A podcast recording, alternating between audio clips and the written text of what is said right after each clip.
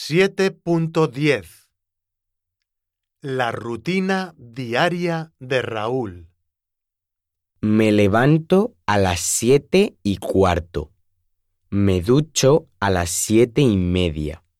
Y me pongo mi uniforme a las ocho. Salgo de casa a las ocho y media. Y voy al colegio en coche con mi padre. Hay un recreo a las once y diez. Regreso a casa a las cuatro y hago mis deberes a las cuatro y media. A las siete y cuarto veo la televisión. Ceno con mi familia a las nueve. A las nueve y media limpio la cocina. Me voy a la cama a las 10.